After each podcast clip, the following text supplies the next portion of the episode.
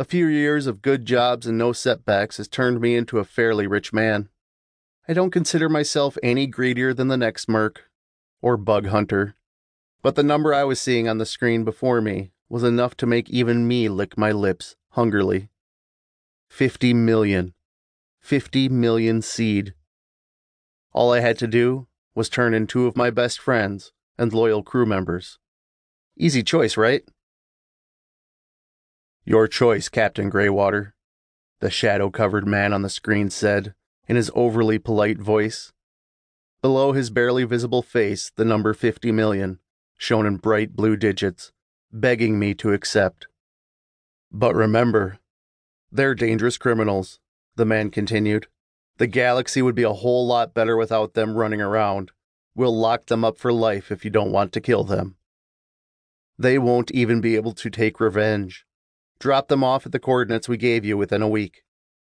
The screen abruptly cut to black as the other man ended the transmission, but I could still imagine the bright blue numbers on the screen.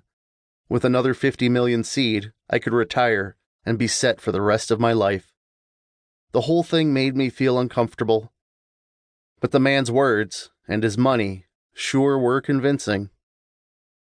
I, of course, had no idea who he was or what corp he represented, as is often the case in shady deals like this. For that matter, I had even less of an idea of why they were willing to pay so much money for two people. It was a bounty, I knew that much, but what could they have done to warrant such an expensive one? Whatever they had done, it was enough to attract a small army of bounty hunters and mercenaries, who were now, two days after receiving the transmission, trying to gun down me and my crew. Apparently, the bounty was open to anyone and didn't require my friends to be taken alive. I stood behind a doorframe that was conveniently wide enough to stand behind and thick enough that I wasn't getting murdered. Running was usually better than fighting in my experience, but when there was a horde of bullets coming at you, there wasn't a whole lot of room to run. Plus, the people shooting at us were directly in the path to my ship, the Sky Dancer. Not a great day for us. Across the doorway was Fisher, taking cover like I was. He was one of the two I was supposed to turn in.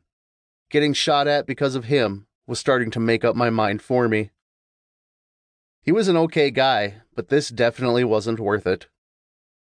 Fisher and Nyberg were the names of the two I was supposed to turn in. Or they were the names they had given me, at least.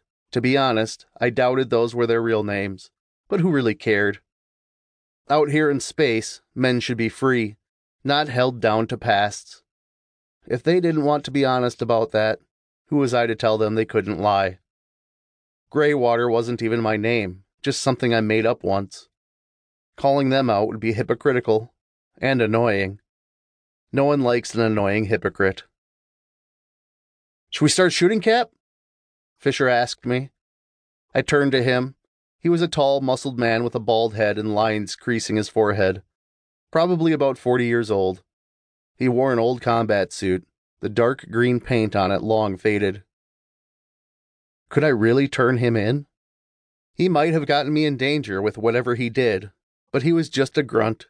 Basically, a big, dumb animal. Shooting things was his talent, and he didn't seem to know how to do much more than that. Plus, he and Nyberg were both twice as loyal as dogs, though I felt at least part of that had to do with their paychecks, and would defend me if I did something stupid.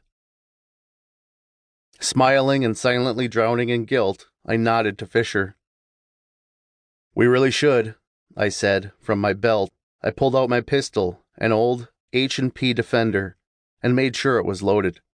Fisher grinned and lifted his rifle, the classic Dragoon Arms MR77.